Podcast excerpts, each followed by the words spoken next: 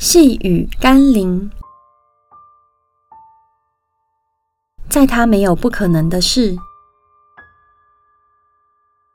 今天的经文是马可福音五章三十八到四十节。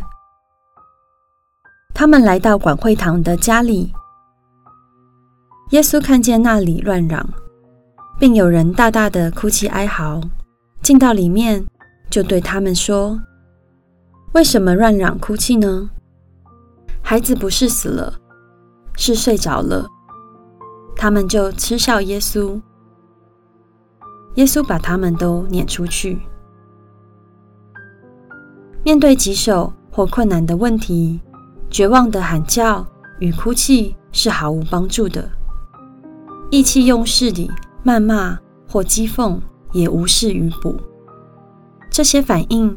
只会让事情变得更复杂，甚至让人失去理性的判断，错过可能解决问题的机会和方法。在混乱中，还好管会堂的那位父亲心里是清楚、有定见的。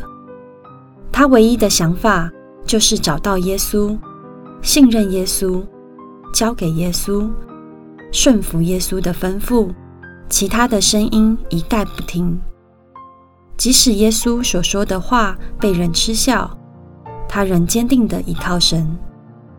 你若有像管会堂的那位父亲一样交托和坚定倚靠，相信你也必在所面对的困境或绝望中，看见耶稣为你成就不可能的事。我们一起来祷告，亲爱的耶稣，谢谢你如此愿意听我的呼求。